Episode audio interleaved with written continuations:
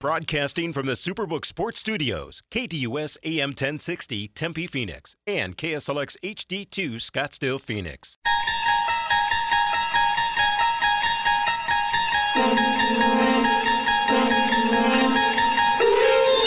It's now time to enter the Sports Zone with your host, Bob Kemp. Turner Yell makes the stop in the secondary for Denver. First and 10. The fake Good block in there, and down it goes. Caught at the 30. This is the dynamic Hill. He's in for six. Tyreek Hill. Touchdown. Dolphins are in that company. That's regular season. Second down and two. Achane, big hole. Turns it on, accelerating. You can kiss him goodbye. 69 points on a 67-yard touchdown run by Achane. His second rushing touchdown and his fourth today. Hartman going to the air. Looking end zone. Wide open. Touchdown Irish. Rico Flores. What a beautiful concept. On third down and three. Design run for Leonard. And he's able to break a tackle and get the first down and more. Leonard inside. Stiff arms a defender. It's a five minute into the end zone. It's a tough one to play by Riley Leonard. The best plays of week one. 44 yard scamper for a score. One two to Walker. Christian bidding for one more. Backs up Sheets. Backing up to the wall. And it's gone. Christian Walker tacks on two more. He's knocked in six. And it's 11 to 4. Andrews tried to check, offered at that curveball, and goes down swinging. That's four strikeouts for Ryan Nelson. Starting to get more swing and miss. First down the 30 yard line. Can Sanders and the Buffaloes pay it off? Here's Sanders looking. Sanders winding up. He's got him in. Touchdown. Tarvaris Dawson. 30 yards. One ball, two strikes on Rojas. Bednar ready, the pitch. Swinging a ground ball up the middle. It's a base hit. Suwinski coming on. He fields. Pache coming home. The throw. It's not in time. And the Phillies walk him off and walk into the postseason as Johan Rojas, the rookie, has won it.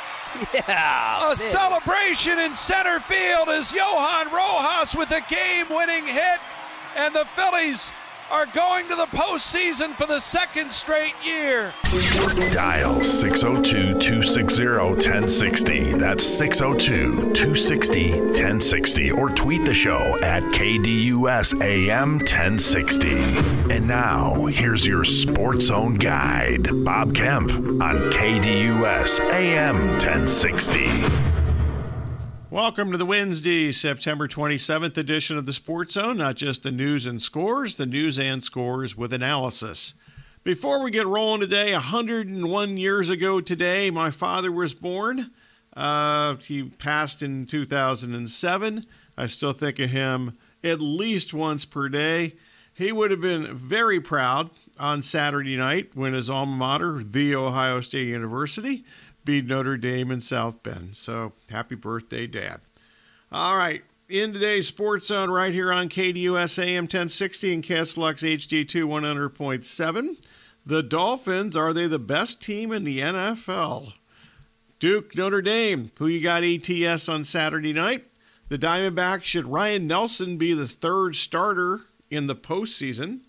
Meanwhile, Colorado, Will Deion's team actually qualify for a bowl game? The tune has changed here a little in the last week or so. Uh, the Phillies, are they the uh, biggest threat to the Braves? And what else caught your eye since our last show? Here's today's scheduled lineup on the show, which is the most informative sports talk Monday through Friday. In moments, we have the introduction of today's pipeline. At uh, 9.15, we'll talk a little, some Duke football in some shape or form. Uh, we had a guest uh, previously scheduled, and he had to just postpone a few minutes ago. Lots going on in Durham these days, heading into the big game against Notre Dame on Saturday night. So we'll have some Duke football discussion in the next segment, one way or the other. Meanwhile, 9:30 interactive action, 602-260-1060, and also the local roundup. That'll include uh, Uh, the Diamondbacks offense goes wild, led by Christian Walker last night at Chicago on the south side against the lowly White Sox. Then the final segment of the Sports Zone will be the National Roundup. That'll be topped by uh, from the MLB scoreboard. Well, a little more some MLB scoreboard in a wild card version uh, during the local roundup, but what we uh, don't cover in the uh, local roundup, we'll cover in the national roundup for the rest of the MLB scoreboard as the season winding down, the regular season winding down in Major League Baseball. Then after the Sports Zone from 10 to noon, it's the Extra Point hosted by Kayla. That will include more phone call time at 602 260 1060. Right now, onto the pipeline we go.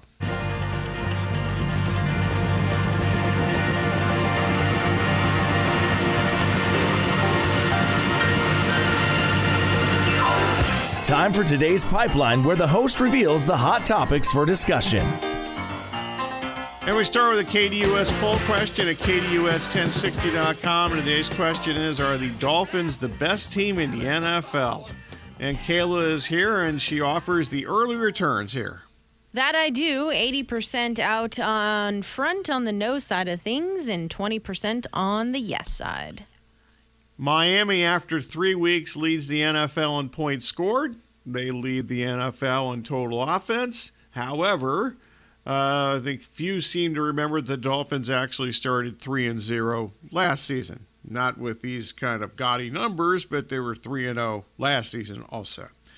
Today's Twitter poll question: Who you got Saturday at Duke? Notre Dame laying five and a half or Duke plus five and a half. And Kayla, what's happening here? We are in a 50 50 split between Notre Dame and Duke. Ooh. This is on Twitter at KDUS AM 1060. The uh, this is kind of the uh, this game is the Mike Elko Bowl. Uh, the current Duke head coach was previously the defensive coordinator at Notre Dame. Uh, how good is Duke? Will Notre Dame have anything left in the tank after the heartbreaking loss on Saturday night in South Bend to the Ohio State University? Meanwhile, on the local front, Ryan Nelson saved the Diamondbacks.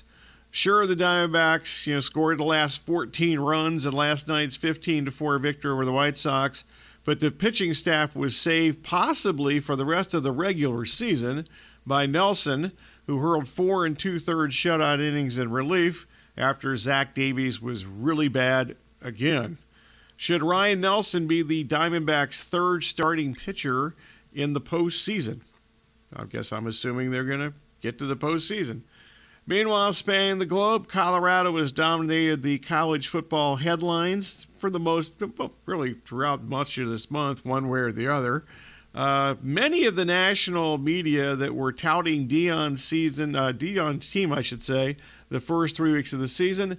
They're now asking, some of the same people are now asking whether the Buffaloes will reach a bowl game. You have to have six wins to reach a bowl game, six or more, obviously. Uh, does Colorado get six wins to qualify for a bowl game? The re- remaining schedule are home games against USC on Saturday, then later Stanford, Oregon State, and Arizona, and they have road games at Arizona State. UCLA, Washington State, and Utah. Do they get six wins out of that? They need three more. Meanwhile, the Phillies and Brewers clinched playoff berths last night. Philadelphia is in for a second consecutive season, while the, Brewer, the Brewers won the NL Central for the third time in six seasons with uh, former Diamondback player Craig Counsell, who I think is one of the uh, two best managers in Major League Baseball these days, along with uh, Alex Cora in Boston. Who's the biggest threat to the Braves in the National League? Many believe it is Philadelphia. I believe it's actually Milwaukee, but who do you think is the biggest threat in the National League to the mighty Braves? Also, in addition to all these excellent questions and topics, what else caught your eye since our last show? all the way back to Tuesday. All right, that's the pipeline. We'll get to all these tremendous topics and much more during today's sensational radio program. Anything else on your mind falls into the general discussion category. So whether it is from the pipeline or a sports topic on your mind, 602 260 1060, or you can tweet the show at KDUSAM 1060 or twitter.com slash KDUSAM 1060. Basically, the only rules are accuracy and objectivity. If you violate those rules or if you're just simply bad, you will be the target of this.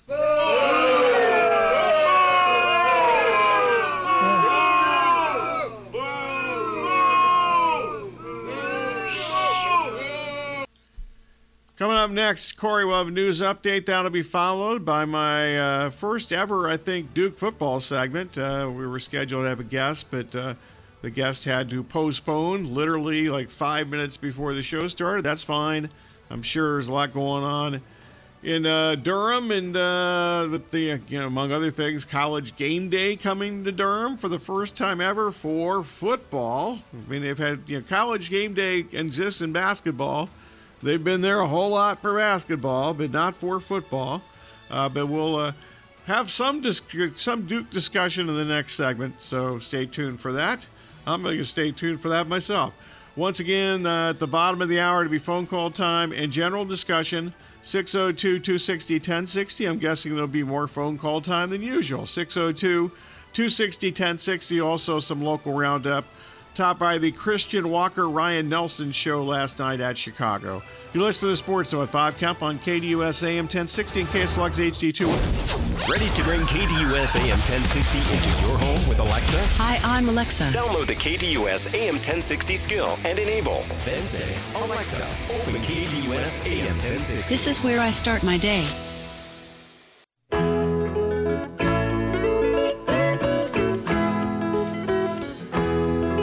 Sports Zone with Bob Kemp on KDUS AM 1060 and KSLX HD2 100.7. Your home, the Dan Patrick Show, live Monday through Friday from 6 to 9 a.m. A little blue sky action here from the Allman, Allman Brothers Band. Speaking of blue, Duke football. And 35 years as either a national syndicated talk show host or a local talk show host. I think this is my first segment on Duke football. Uh, how about that? Out to the KDUS hotline. We're now joined in the Sports Zone by Brett Friedlander of SaturdayRoad.com. And Brett, uh, thanks for jumping on with us at late notice here. Uh, but uh, Duke last year nine and four uh, under first year head coach Mike Elko. This season, the Blue Devils four and zero, all four wins by at least 20 points. What has impressed you the most with uh, Elko's first 17 games as a Duke head coach? Well, first of all, you are not the only one who is talking about Duke football for the first time in about four decades. So uh, you're you're in a very large club there. Uh, yeah. The thing that that's um, that's really kind of impressed me and really just surprised me how quickly he's been able to, to, to get this thing done. He's been a very effective defensive coordinator at Notre Dame, Texas A&M, Wake Forest. Uh, and and so he's got the chops to, to do this. But the fact that he's done it four games into year two uh, is the amazing thing. You know, last year they won nine games, but only two of those wins came against Power Five programs. Excuse me, not even Power Five, uh, FBS programs with winning records. So they kind of, you know, you could explain away the success by saying they did it against a weak schedule, and and that was the narrative going into this year that Duke is going to be just as good, if not better, because they have so many players back. Uh, but they may not be as good record-wise because they're playing a big boy schedule. Well, what do they do? Opening night, they go out and beat Clemson 28 to seven. So, you know, I think that pretty much, you know, uh, gay, uh, caught everybody's attention.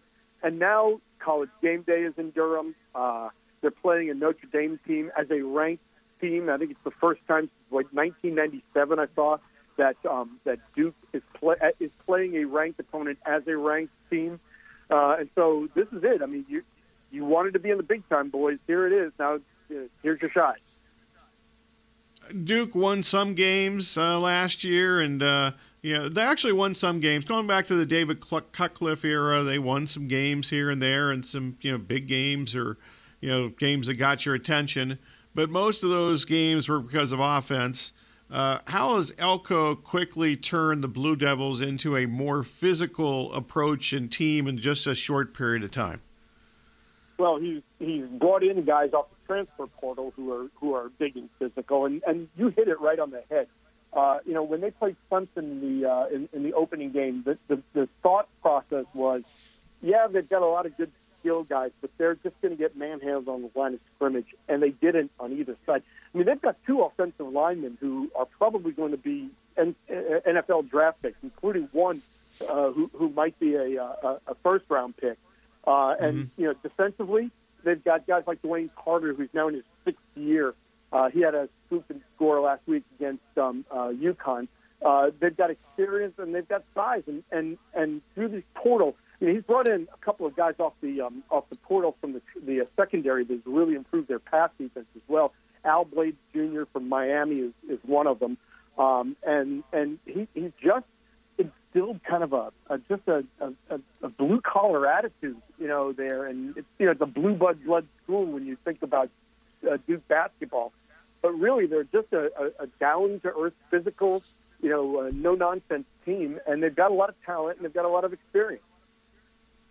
You got 15 rushing touchdowns in four games. That, that's an enormous amount in a short period of time to start the season.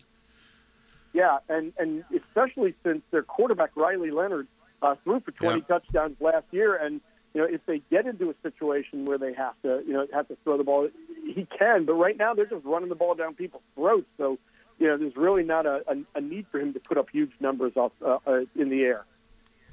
Yeah, I'm getting to Leonard. In fact, I was going to get to Leonard next, so let's do it right now. He's a really good quarterback. We've actually played the audio of that long touchdown run against Clemson in our highlight package to begin today's show at the top of this hour.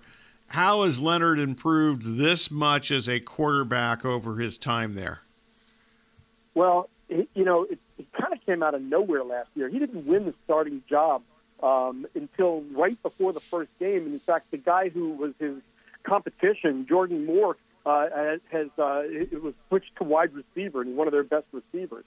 Uh, and that's another thing that Elko did. Uh, you know, he he took his best athletes, took his best players, and he made sure they were on the field. Uh, rather than having your backup quarterback, you know, stand there with a clipboard, he put them out on the field where he could use them. Uh, but um, but but he has grown in confidence. Uh, I think the fact that he has really kind of developed as a dual threat kind of guy. When he first started, he was a, looked at as a, as a, as a really uh, good passer, uh, and he has added that, as you said, the running element to. I think he scored four touchdowns on the ground. He's only got two touchdown passes in the air. So uh, I, I think that's the biggest improvement, and uh, it, it's really kind of added an element to that offense that has made it really kind of difficult to defend. Okay, the you mentioned the Clemson win. and They beat them twenty-eight to seven to begin the season. That was on the national stage. You know, Monday night standalone game. Uh, at the time, that was obviously a surprising margin of victory. What else most surprised you about that victory? I just thought that the way that they defended, uh, and again, the way they stood up physically to Clemson, which to me bodes well against Notre Dame because the, the, the narrative this week again is that okay yeah, good team, and and you know maybe Clemson's down a little bit, but they just don't have enough physically to, to, to, compete on the line of scrimmage against big and, you know, tough Notre Dame. And, and I think that's a fallacy. I, I think that they are maybe not as physical, not as big, but I think that they're close enough where they're going to be able to hold their own and be able to run the ball and uh, and and and keep Notre Dame from really gouging them on the ground. Because I think that's where Notre Dame is going to try to beat them because listen, they played Sam Hartman last year when when he was uh, when he was at Wake Forest, and they beat him, and I believe they intercepted him twice. So uh, you know they're not going to be afraid of that passing game, although it's it is a different offense than the one they faced with Wake Forest. But uh, I, I think that you know with SM, SM, SMA, however you pronounce their uh, Notre Dame's top running back, he's a load. But uh, I, I think that uh, you know that's going to be the difference. If they can if they can stop him or at least contain him, they got a shot at keeping the score down low enough that they can they can win that game. Talking with uh, Brett Friedlander of uh, SaturdayRoad.com, currently in the Sports Zone, talking some Duke football here. Uh, we talked. You know, you mentioned the defense. They've allowed just eight points per game, albeit other than Clemson, uh, got uh, some offenses aren't exactly uh, lighting it up. No. Uh, so, so what can we kind of? Uh, are there a couple of things we should look for early in this game that uh, defensively for uh, for from Duke that would give us an idea of how this game might go on Saturday night? Yeah. Well, first of all, yes, the last three games they've played have not been against the best competition. But I think the impressive thing is that Duke has not had a letdown. They have not, you know, kind of gotten into a trap game situation. They've, mm-hmm. they've taken care of business. So I think that's a, a good sign. But I think the thing to, to, to look for early in this game is how effectively they run and how effectively uh, Notre Dame is able to run, because I think that will kind of give you an idea as to how the difference physically up front is is going to play out. Um, if if if there are holes that uh, that that, that uh, uh, Duke is able to run the ball, now they don't have to run it, you know, like crazy, but enough to be able to you know to be effective and to to give uh, Riley Leonard the opportunity to throw the ball without being under constant pressure because Notre Dame knows that they have to throw. I, I think that would be a big sign.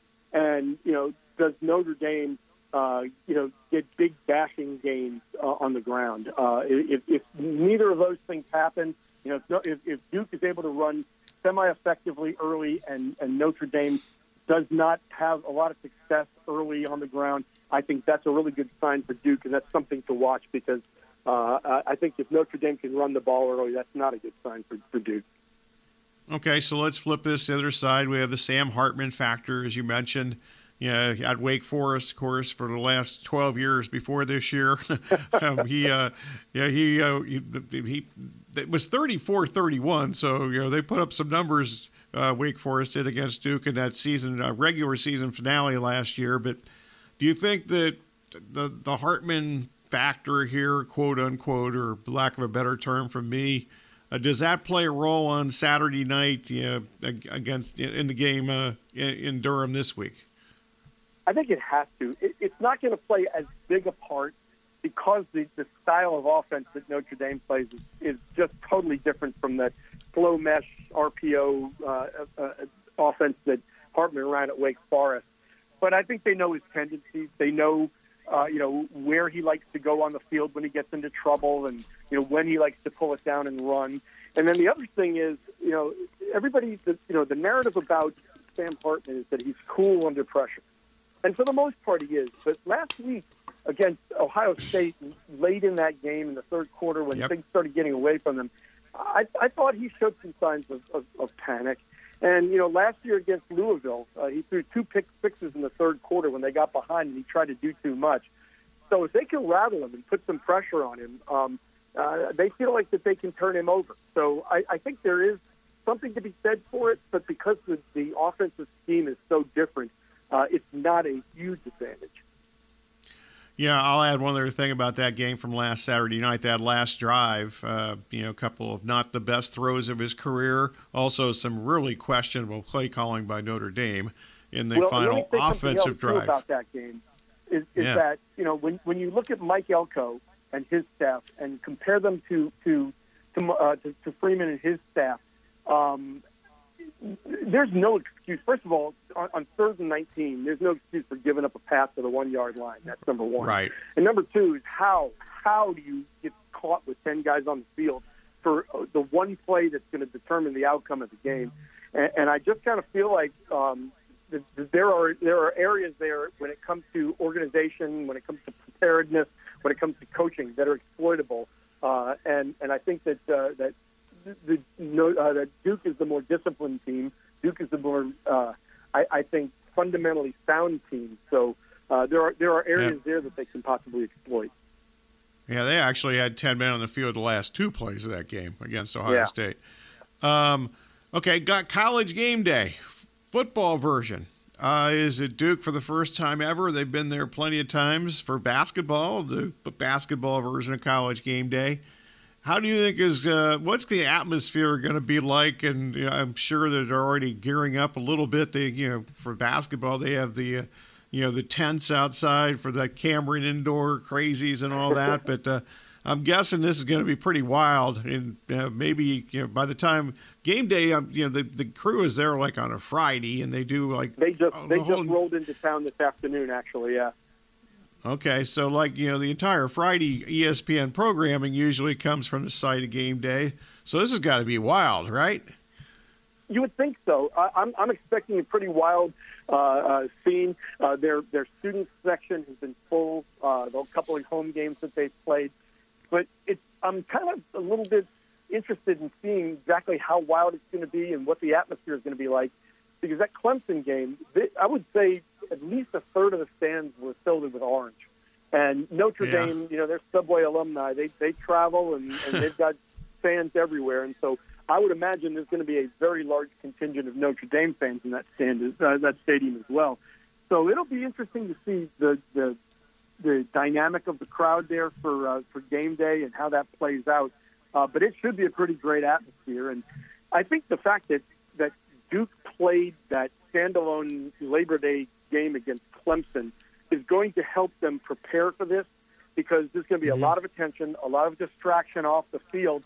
But they've been through this a little bit already. Not quite the way it's going to be with game day, but they've kind of experienced this already once this season. And I think that's going to help them to not get caught up just kind of being, you know, looking around and, and patting themselves on the back and, and, and feeling like they've arrived until they actually play the game. Okay, one final storyline here is Elko obviously was previously his previous gig was the defensive coordinator at Notre Dame. That's only three seasons ago. Uh, yep. You know, uh, he's got to be familiar, obviously, with some of the Notre Dame personnel. They've a lot of transfers and so forth since, but how much does that factor in on Saturday? I think it does factor in, um, and uh, just knowing the way Notre Dame goes about things, and I, I just it, it, any kind of inside information, any kind of intel that you can get is always helpful. So I think it definitely, again, I same with the Sam Hartman situation. I don't think it's going to be a game breaking kind of advantage, but it can't hurt.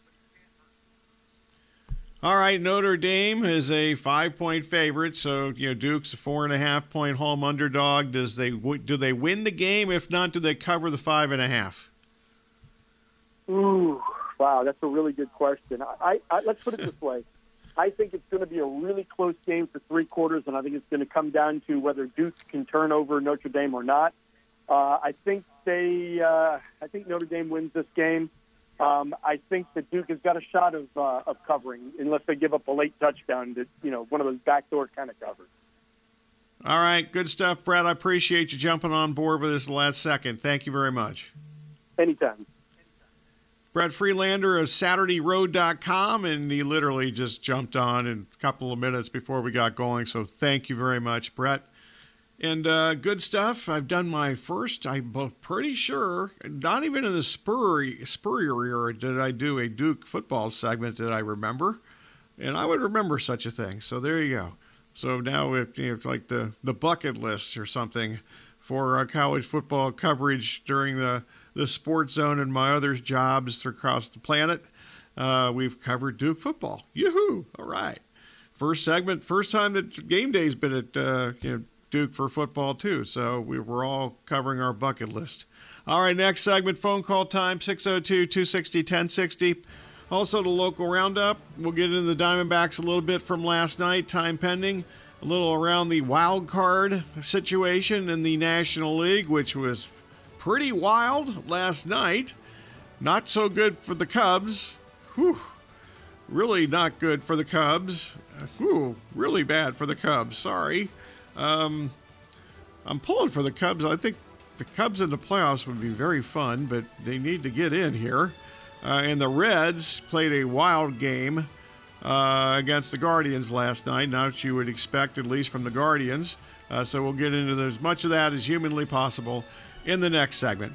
You're listening to Sports Zone with Bob Kemp on KDUS AM 1060 and KSLX HD2 100.7.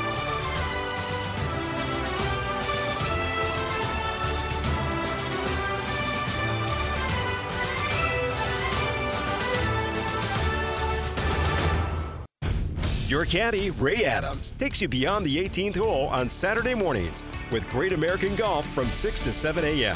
on KDUS AM 1060. It's time for today's local roundup. Welcome back to the Sports Zone with Bob Kemp on KDUS AM 1060 and KSLX HD2 100.7. In addition to the local roundup, it is phone call time to the KDUS hotline 602 260 1060. Get your phone calls in just a second. First up, the Diamondbacks won last night behind the bat of Christian Walker and the right arm of Ryan Nelson. Walker homered twice, drove in six runs. Uh, the Diamondbacks added to their wild card uh, lead, uh, at least for the second spot, with a 15 to 4 victory over the lowly Chicago White Sox. Uh, Ketel Marte also added his 25th home run in this game. Uh, Walker, though, he was the man. Uh, he now has 101 runs batted in in the season. He's hit home runs 32 and 33. First time Uh, he has gone 3,100 in his career. And, uh, you know, that Paul Goldschmidt guy, he was good. Walker's pretty good too. And they're both really good fielders, so that's worked out incredibly well at first base for the Diamondbacks after the Goldschmidt trade to St. Louis. Uh, meanwhile, Walker had a solo shot in the second inning last night. Then he had a, a, uh, a two-run uh, drive in uh, the sixth inning. He had a tr- three-run triple in between. Uh, the fourth multi-homer game of the season for Walker was last night. Ryne Nelson was the MVP, not just for last night, but possibly for the rest of the week. Uh, the Diamondbacks, they've got a bunch of do, a bunch of games here, and they're must-win situations to some extent. Uh, pretty close to that with the wild card situation. But Zach Davies was once again awful. He was gone after three innings. Uh, he gave up three runs in the first, another one in the second. He gave up eight hits in those three innings. So Nelson, who was supposed to start this morning uh, in the second game of this series, which may be rain delayed, at least at last look, it's going to be rain delayed most likely. Uh, but anyway, Nelson came out of the bullpen. He pitched four and two thirds innings of shutout ball in relief of Davies and really saved the bullpen because uh, they're going to need that bullpen in the next uh, four, you know, five days, five days, five days before the end of the regular season. Wednesday, Thursday, Friday, Saturday, Sunday, five days before the end of the regular season. Okay, so Arizona is now 83 and 74. They moved one game ahead of the Cubs for the second of the, uh, the second of the three NL wild cards. Uh, the Cubs you know, blew a six-run lead last night and lost on a uh, outfield fielding gaff they lose seven to six at Atlanta. By the way, the White Sox. Uh, good news for the Diamondbacks here. Luis Robert Jr., who by far is the White Sox best player, he was placed on a 10-day injured list yesterday. His uh, season is over. Uh, today, uh, weather pending. Uh, it's Brandon Pfaadt, two and nine with a 6.08 run average. He's given up 20 home runs in 80 innings this season and he's pitching in a ballpark that is tough, tough to not give up home runs. So hopefully he'll survive. All right, on to the phone lines we go. Matt in Phoenix. I'm Matt. Bob, how you doing? I'm good. Good. I wanted to piggyback on baseball for a second. Did you see this uh, Josh Hader thing? I did not. Uh, apparently, he refused to come in a game uh, in the that hap- That happened. That's not the first time this has happened this year, by the way. Okay. Um, so, yeah, this has happened at least twice that I'm aware of, and uh, yeah, he's a jerk. Yeah. Oh, there's no doubt about that. He made his yeah. major league debut here against the Diamondbacks. I was actually at that game several years ago. Yeah, Josh is all about Josh, and I think that uh, that's one of the reasons that you know when all that stuff was going on with the Brewers last year, there yep. didn't seem to be a whole lot of people that were all that pissed off that he left Milwaukee. Yeah, it'd be interesting to see what he gets on the open market. I, I think this is a contract year for him. Um, it is willing to go term on him, which uh, I wouldn't touch with a ten foot pole. I wouldn't either, but there only takes one team. Yeah, absolutely, without question. I want to talk a little bit about college football. I, you know, normally I would think this is a really, really bad spot for Notre Dame uh, off the crushing yeah. last last play loss. But does the game day uh, atmosphere make it uh, a little bit less likely they come out flat? Maybe. Um, you know, they're used to game day. They were there last week in South Bend. True. So it's not like it's uh, if you haven't seen these dudes before. Uh, there are Notre Dame's the their next three games are really interesting. They play at Duke, they yep. play at Louisville, which has yep. been really I think better than expected with uh, Jeff and Brohm's then, first year. Then they host, then host USC. USC. Yeah. yeah. I actually think next week's the flat spot if there's anyone. Agreed with that. Uh, so, they uh, it'd be interesting to see how they react though uh, to, to, what happened on Saturday night against Ohio State. Uh, so we'll see what's up with that. They've won 29 consecutive games in the regular season against ACC teams. Wow. Okay. Uh, so they've dominated the conference that they're not officially in, but I, they're unofficially in. How the hell's that work? Whatever. um, uh, and they got the Sam Sam Hartman versus Duke factor that we talked about in the last segment. So there's that going. Uh, Duke's won every game by 20 plus points so far this season. Yep. Uh, and the the Elko factor of going against Notre Dame and so forth. So there's he's a lot terrific. going on here. It's pretty interesting. Yeah, he's doing an amazing job. And they're just Um, changing the mentality mentality of the program, not just winning games. I'm wondering so how much went the from a Hartman fin- factor- finesse team to a went from a finesse team to a power team. That's amazing Totally in a short period of time. I'm wondering how much the Hartman factor matters. Um, NC State kind of dominated him in his career, um, and then Notre Dame went in there and, and beat them up pretty good. So, wondering if the completely different offense really even impacts anything other than just being kind of familiar with who he is. So, I, I Um, totally agree with that. It- It's a totally it, it, it's uh as as different of an offense as there could possibly be. Yeah, So they got. And plus, Notre Dame's so good at running the ball. They literally have like four really good. They have Yes, four running backs that could start for a lot of teams in college football. Uh, speaking of flat spots, um, Syracuse historically, I, I say historically, over the last few years when they've been good, has kind of struggled with Syracuse, um, who might be okay. Uh, you know, strength of Yeah, schedule, exactly. obviously, uh, a question. Um, the one concern I would have if I was Clemson outside of being flat after the dream crushing loss is um, Riley Leonard and Garrett Shrader are kind of similar in terms Yeah. of what they do in the run game, and, and Shrader's been terrific at that. Um, do you think Syracuse is live here this weekend? I do, but I'd like to. If I was going to do anything in this game, it'd be an in-game betting situation. I just don't know how Clemson's going to react. I mean, they're out of the national, they're out of the college Yep. football playoff picture. Without question. They've got two. They got two ACC losses. Yep. To Yep. Duke and also obviously Florida State. They still don't have a kicker, which we pointed out before the game last week, and that cost them the game last week that they didn't have one, or at least a you know an established kicker. On the other side, Syracuse in a flat spot. You mean they're coming off that big win against Purdue on NBC and all that. Uh, they were trailing Army at halftime last week. They were, yeah. Uh, so that that was a little, and I know it's a flat spot, but I don't. You know, they were four and zero last year, and then they got they got lost to Clemson in this exact same same week last season. So, in game betting, if anything, for me in this Yeah. game. But I'm very intrigued to watch this game just to see if uh, Syracuse is better than last year. I mean, they got off to a great start and they just completely collapsed.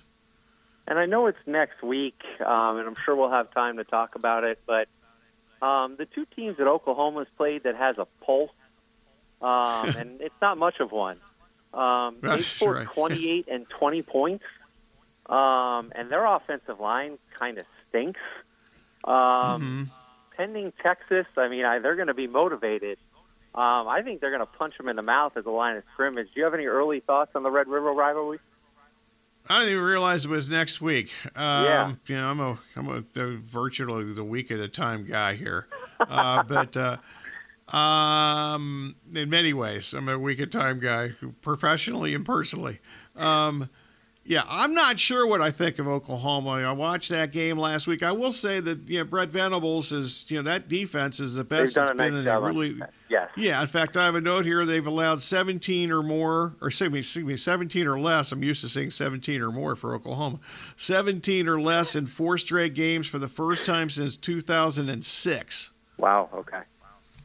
Uh, Cincinnati has some major red zone issues. Um, Well, I- well, I, you know, Emory Jones is the biggest Yeah. reason last Saturday. He was terrible in the red zone. yeah, they got in the red zone like five times or six times against the previous week against Miami of Ohio and came away with nine points.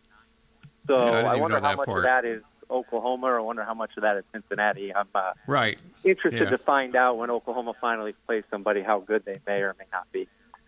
Agreed. Yes. Okay. Appreciate it as always. Bob. Good stuff. Always think always good talking to you. Thank you very much, Matt.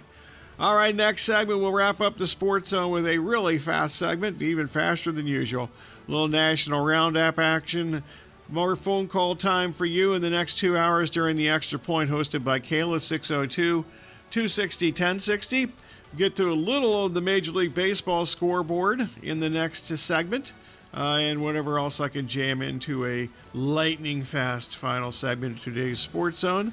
Also, uh, don't forget tomorrow in the Sports Zone, We'll preview the Thursday night football game between the Detroit Lions and Green Bay Packers from Lambeau.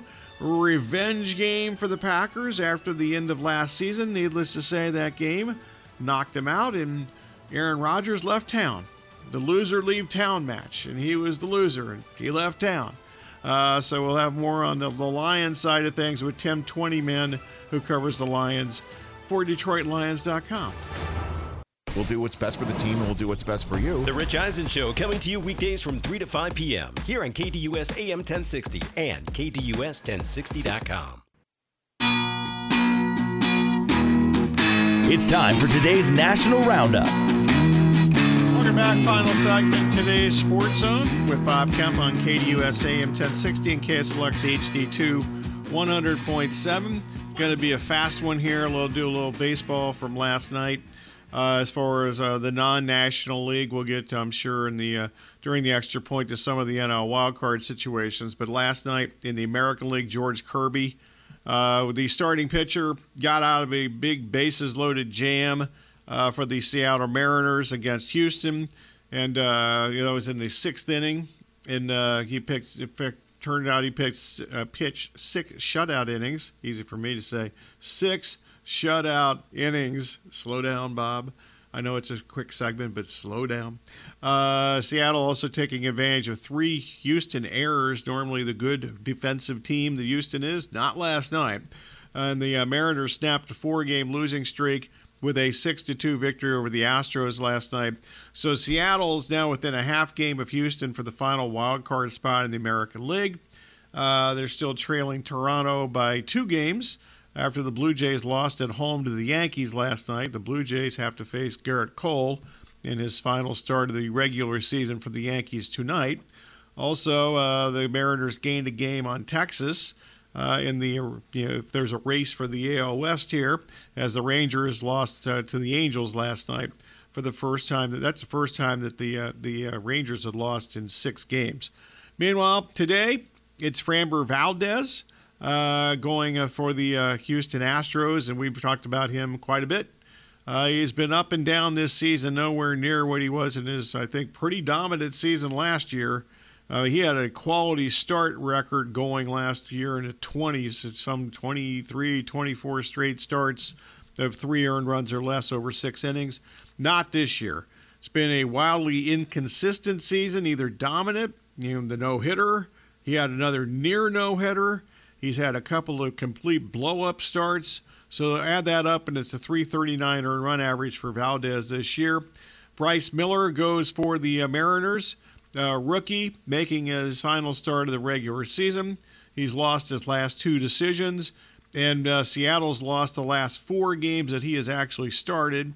And part of that is Seattle's offense, which has been up and down mostly up since July the 1st, but seems like they're down when Bryce Miller starts more times than not. Uh, but uh, all that's factored into his ineffectiveness here towards the end of the season. I mentioned the Rangers' uh, winning streak ended against Anaheim last night of all teams. Uh, that, uh, but they did not lose Corey Seager apparently long term. Uh, the good news for the Rangers, he was hit on a pitch in the forearm, right forearm, in the fifth inning. Uh, he uh, X-rays were negative after the game, and he's considered day to day. And it's a big deal because Seager actually leads the American League in batting average right now, with just a few days left in the regular season.